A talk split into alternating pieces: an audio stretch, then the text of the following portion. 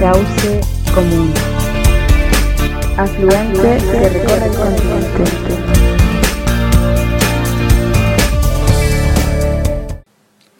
Bienvenidas, bienvenidos, bienvenides ya en el quinto programa y estamos felices, como siempre, de estar aquí, deseosos de, de poder continuar en esta senda y en este transcurso de, de radioprogramas o, o programas virtuales en los cuales hemos estado conversando diferentes temáticas y la de hoy es el buen vivir, que es un concepto que, que creo que es muy sonado y muy hablado en muchas partes, no solamente aquí, sino que en muchas partes, en el continente en general, pero que a veces se, sale un poco de, del concepto real o de dónde viene de la génesis del concepto y es precisamente lo que queremos abordar hoy, tanto la crítica y el trasfondo que tiene el concepto que es el buen vivir, que es un postulado no solamente una forma de, de vida de condiciones materiales, sino que también es una crítica de, de cómo vivir bien, espiritual y vivir también en comunidad y ahí es donde vamos, porque hay muchas diferentes tipos de comunidades que tienen conceptos del buen vivir, que no necesariamente son el buen vivir como concepto español que nosotros tenemos en nuestra lengua, pero sí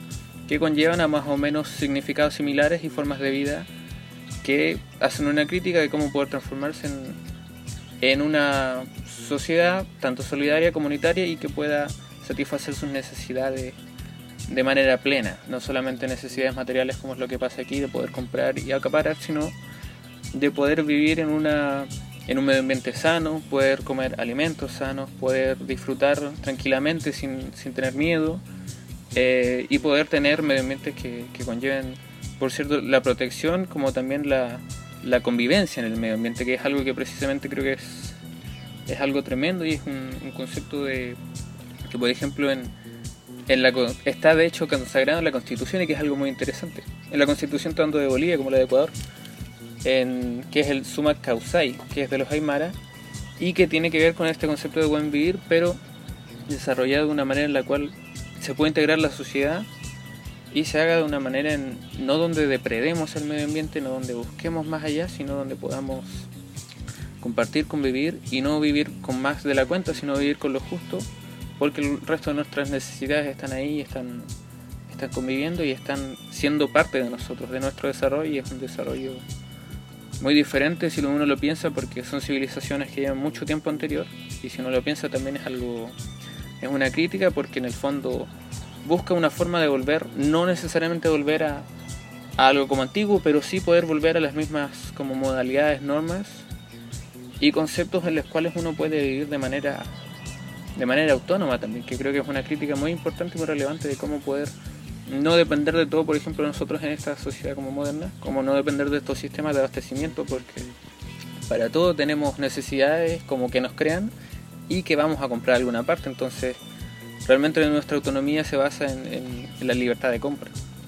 Y es lo terrible y por lo mismo también es la crítica y la interpelación que hace este concepto de, de poder nosotros tanto vivir, cómo convivir y co-crear en un espacio en el cual pueda ser sano, como también pueda tener todo tipo de, de no privaciones y en el fondo es también un desarrollo espiritual, un desarrollo de nosotros como, como seres espirituales y seres que deben y quieren convivir en una sociedad diferente. Es, es precisamente lo que queremos conversar hoy. Así es, y por estos días también nos, nos toca ver este concepto en algunas eh, listas de nuestro cambio de constituyentes, por ejemplo, igual eh, nos parece igual interesante que, que, haya una intención de volver a este origen, ¿no? Porque el buen vivir viene desde lo que explicabas tú, ¿no? Desde una vida simple, respetuosa, armónica, tiene que todos esos conceptos que a veces en estas sociedades más civilizadas nos cuesta mucho volver, ¿no? A, reencantarnos con la tierra, a saber, por, ejemplo, también de dónde vienen nuestros alimentos. En próximos programas ah, vamos a estar hablando de eso, de la soberanía alimentaria y temas como ese. Pero qué bien este buen vivir que nos regalan nuestros ancestros, nuestros hermanos de pueblos originarios, eh, se hace cada vez también más necesario empezar y no por volver a la edad de piedra, porque estábamos escuchando ahí, hay muchos, muchos eh, opiniones al respecto y una muy interesante que estaba escuchando ahí de un antropólogo, me parece que es, eh, es esto de decir, creo que realmente esta civilización eh, está en una grave crisis. Y esta crisis se va profundizando cada vez que vamos saqueando más nuestro entorno. Y para generar más eh, necesidades a veces innecesarias, eh, hay todo también una, una, maquinaria detrás ahí que te está también pregonando el consumo. Y cuando hablamos de vivir, de, buen vivir, o de bien vivir, o de una vida buena, estamos hablando eh, de una vida simple. Y a veces también en esta civilización o en, este, en esta vorágine de sociedad que uno habita, porque somos, querámoslo o no, estamos metidos en esta maquinaria y nos cuesta mucho salir del consumo, por ejemplo, nos cuesta mucho ver o analizar el tema de la energía. Hemos hablado también de temas energéticos antes y, nos parece que también eh, cómo podría ver la energía una persona que vive al lado del río y que su cultura se basa porque es pescador y porque toda la vida vivió con esos recursos, eh, versus ¿no? todo esto, esto de, del río como una, una generación de megawatts ¿no? para llevar energía para una planta de proceso que quizás explota al hombre por el hombre y eh, qué pasó con ese río, qué pasó con esa comunidad. Es una cosa bastante recurrente que vemos. Creo que los que más resisten y los que más cuidan la naturaleza también, y hay también es como conversa para otros programas, creo que son los pueblos originarios, que en este momento hacen ese aporte, gran aporte que a veces están invisibilizados, ¿no? Sí, y de hecho hay varias experiencias que lo muestran como tácitamente, a veces con, con diferentes tipos de encuestas o cosas. Pero por ejemplo, el río más limpio que tiene Chile es un río que está en el sector del Gualmapu y que es precisamente auto autoorganizado por las mismas comunidades. Entonces ellos mismos decidieron frenar varios proyectos que tenían y esos proyectos a la vez como se resistieron obviamente, pero al final de cuentas, después de una batalla de un trío flaja largo, pudieron y ahora de hecho es el río más limpio y si hubiera pasado de, otra forma podría haber sido quizás eh, uno de los ríos que ya no está, que es precisamente lo terrible y si mal no recuerdo creo que era el lago Ranco. Sí, proyectos de represas ahí, hay movimientos que están súper activos y, justamente son comunidades mapuches que están ahí asentadas desde siempre, que les toca defender y, y, creo que así como es acá en el Gualmapu también sucede ¿no? a nivel latinoamericano hay una experiencia de mujeres por el buen vivir, mujeres originarias por el buen vivir. Y vamos a tener en esta ocasión a alguien que nos pueda contar de buena fuente, ya le vamos a, decir.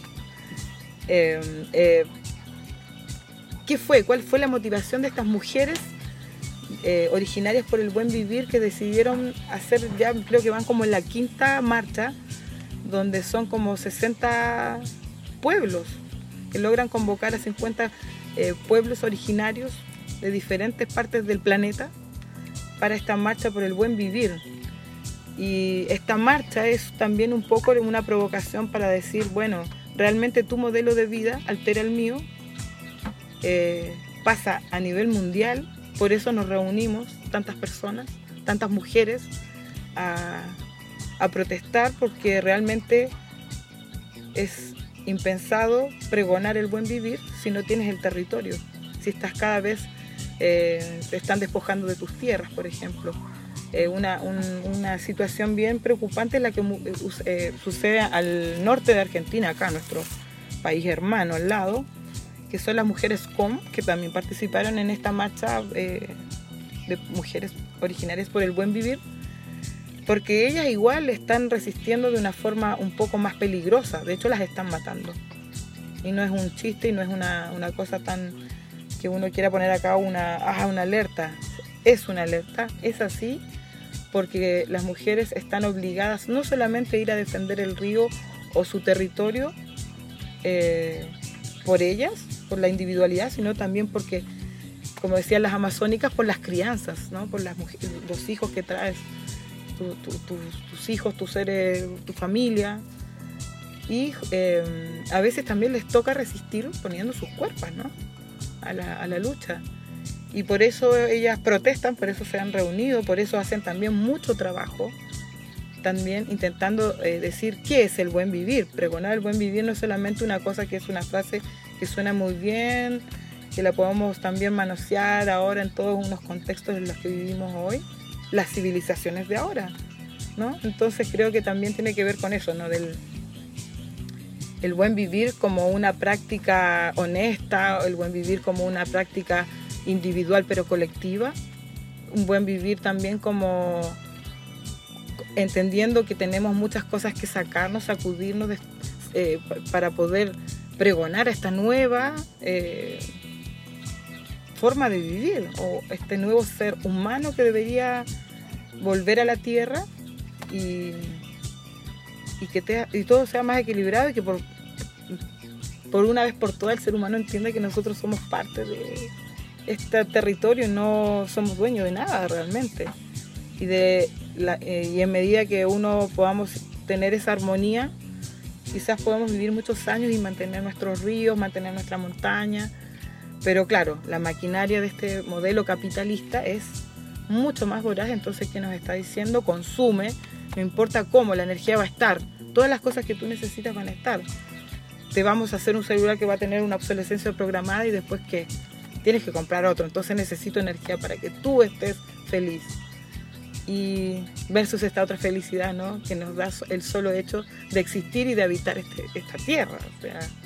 Creo que por ahí va también el, el hecho de, desconstruirnos, descolonizarnos, decían también ahí las mujeres originarias. Yo creo que ese es el concepto de descolonizarnos y que también engancha un poco con que en el buen vivir siempre se habla, o se habla mucho como un eslogan, como tú decías, de campaña, pero se olvida que viene de, estas culturas ancestrales. Entonces al final creo que también choca un poco y que es necesario volver a, tanto revitalizar esos conocimientos, como también nosotros pensar más allá y no solamente quedarnos con el eslogan, como con lo rápido de, no sé, por lo bien en, en, una columna, mm. me pareció bueno, sino también adentrarnos más a esos conceptos y es un poco también el paso a un futuro programa que tenemos sobre, sobre estos temas que es necesario como volver a habitar otras concepciones y verlas también, no necesariamente ser parte de ellas, pero sí entenderlas y buscar otras formas de, concebir y entender el mundo, como por ejemplo las culturas indígenas eh, y otros tipos de, conocimientos que no necesariamente son el conocimiento de, la sociedad como postmoderna en la que vivimos. Exacto. Así que bueno, un tema muy interesante, quizás lo toquemos en, otra, en otros programas. Eh, recuerden que nos, gustaría mucho también que, saber de dónde nos están escuchando. Eh, vamos a tener a Moira, espero, estamos haciendo todos los contactos porque ella es una de las organizadoras de esta marcha de mujeres originarias por el buen vivir, eh, mujeres de muchos estados originarios, como dicen ellas, y que se activan no porque sean feministas, escuché eso y me pareció muy interesante, se activan porque, eh, y no porque estemos acá en contra del feminismo, vamos a, tener, vamos a hablar de feminismo en algún momento también, o ecofeminismo, o lo que salga, pero a lo que voy me pareció muy interesante porque decía, nuestra lucha mayor es eh, entender que nos despojaron de nuestra cultura. Nuestra lucha no, no puede ser solo feminista, decía. Nuestra lucha tiene que ser anticolonial porque Ahí fue cuando cambiaron todo lo que nosotros habíamos conocido hasta ahora. Entonces tiene que ver con eso, ¿no? Con también empezar a, poner, a, debatir sobre esos conceptos que nos hacen ruido, ¿no? Nos hacen sentido. Cauce común, una de las cosas que quiere provocar es justamente eso, ¿no? Que debatamos, que conversemos. Y bueno, la verdad es que nos hace bastante feliz este programa. Vamos ahí creciendo y, y va a estar también en otros lugares ahí, en otras radios. Ya vamos a estarle contando eh, dónde, en qué sitios pueden encontrarnos. Así que por mi parte me despido. Eh, un muy buen programa creo que fue. Y nada, nos vemos hasta un próximo Cauce Común. un programa de Modatima. Modatima y Zen que logra también ir articulándose con realidades latinoamericanas que son a veces diferentes por los temas territoriales, pero que son tan propias nuestras también, ¿no? Así es, nos vemos en un próximo programa.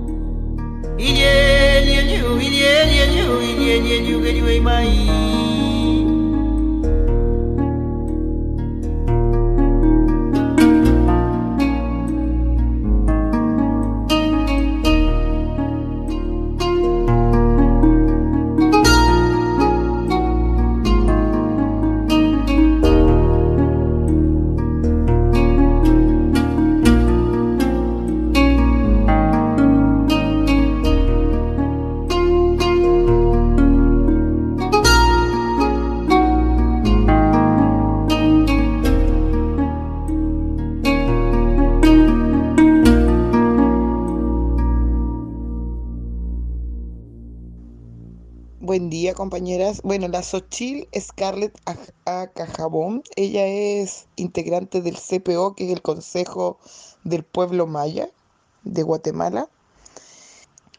Ella habla, ella es maya, ella em, la conocimos en Panamá en, una, en el encuentro continental antirrepresa.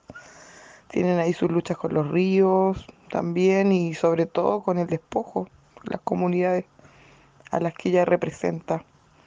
Hola, ¿qué tal? Mucho gusto. Soy Zule Sunun de Guatemala. Para nosotros en la cosmovisión maya, el equilibrio, el balance de nuestra palabra, de nuestras acciones, de nuestros procederes, sí es importante eh, ese balance tan especial, el cual todos los días y en cada momento tenemos que poner nuestra fuerza y nuestra energía porque es un crecimiento duro, fuerte. Es mental, físico, espiritual y emocional poder estar en paz, lo más en paz que se pueda en todo momento. Ayuda mucho el calendario maya porque todos los días es diferente.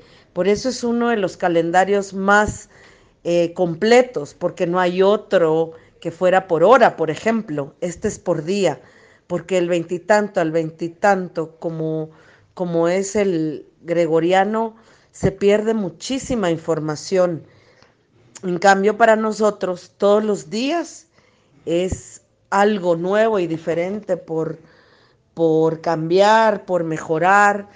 Y el calendario, los nahuales, que nosotros le llamamos, que es como el espíritu guía del día, el espíritu guía de las personas, son 20 nahuales con tres energías cada uno. Entonces, eso para nosotros nos va recordando todo eso que se nos va olvidando. Ahí empezamos nuestro buen vivir en la cosmovisión maya para la vida, por cada minuto, cada instante, el cual está en algo que para nosotros es muy sagrado, que es la sagrada realidad, el presente, ahorita. En la cosmovisión maya nos enseña que el momento es el más importante porque lo que ya pasó y lo que ya viene es cuestión de destino, es cuestión de, de, cuidarnos, es cuestión de responsabilidad. En el momento en el que estamos es el cual nosotros debemos de, de apreciar y de estar atentos y de ser responsables de lo que hacemos, lo que decimos. De nada nos sirve hablar bonito si no lo, tomemos, si no lo hacemos en práctica con el, la mamá, con el papá, con los hermanos, con nuestras mascotas, con nuestros vecinos. En nuestras acciones está todo eso que creemos saber, ¿verdad? El respeto y la armonía que nosotros creamos o creemos tener, eso se nota, eso se siente. Entonces es importante, eh, pues teóricamente, aprender muchísimo, pero es muy importante realmente practicarlo a nuestro alrededor para estar en esa armonía de la cual todo lo que nosotros sabemos y las herramientas que aprendemos de nuestras maestras y de nuestros maestros es practicarlo con nosotros mismos y con el exterior. De nada nos sirve poder saber tanto y no amarnos y respetarnos y cuidarnos. Es algo que desde ahí se empieza un mundo mejor. Nosotros en silencio, que el ego no nos pierda, que la humildad sea nuestra guía en todo momento para, para poder hacer bien las cosas, no como nuestro mundo cree, no, la humildad es una de las guías a nivel maya, a nivel cualquier religión o cualquier eh, filosofía, es ser humilde no es agachar la cabeza, ser humilde es, eh, es un silencio sabio, eh, es estar como en armonía con tus malas decisiones también. Todo lo que nos equivocamos nos lleva a, a una buena ancianidad, a ser, a respetar nuestra esencia, a querer lo que somos, siempre y cuando no le hagamos daño a nadie ni a nosotros mismos. Entonces el buen vivir es de todo, integración total para vivir bien, ¿verdad? Eh, hablar cuando es necesario y poder expresarte. El saber comunicar es sin ofender y sin, y sin perjudicar es una de las cosas que te enseña que vas por buen camino. Entonces, gracias por la oportunidad de platicar conmigo se los agradezco muchísimo desde aquí, desde mi espacio. Eh, mucho amor, el amor todo lo cura. Perdonemos, perdonemos con el alma, con el corazón, con todo lo que representamos. Ya lo que ya pasó hace un minuto atrás, ya eso ya se quedó. Así que tratemos de, de siempre ir sanando nuestras heridas para un mejor vivir hasta el final de nuestros días, hasta el último aliento de nuestra existencia, el cual se agradece, ¿verdad? Porque es un milagro esta acción tan especial de respirar todos los días el sagrado Ik, viento, aliento de vida. Gracias a donde quiera que estén, allá la Argentina, me parece que Xochitl me dijo, y que el gran espíritu que la Jau nos siga guiando y bendiciendo para ser mejores seres, empezando por nosotros, así hacemos un mundo mejor donde quiera que estemos. Mateos, ajá.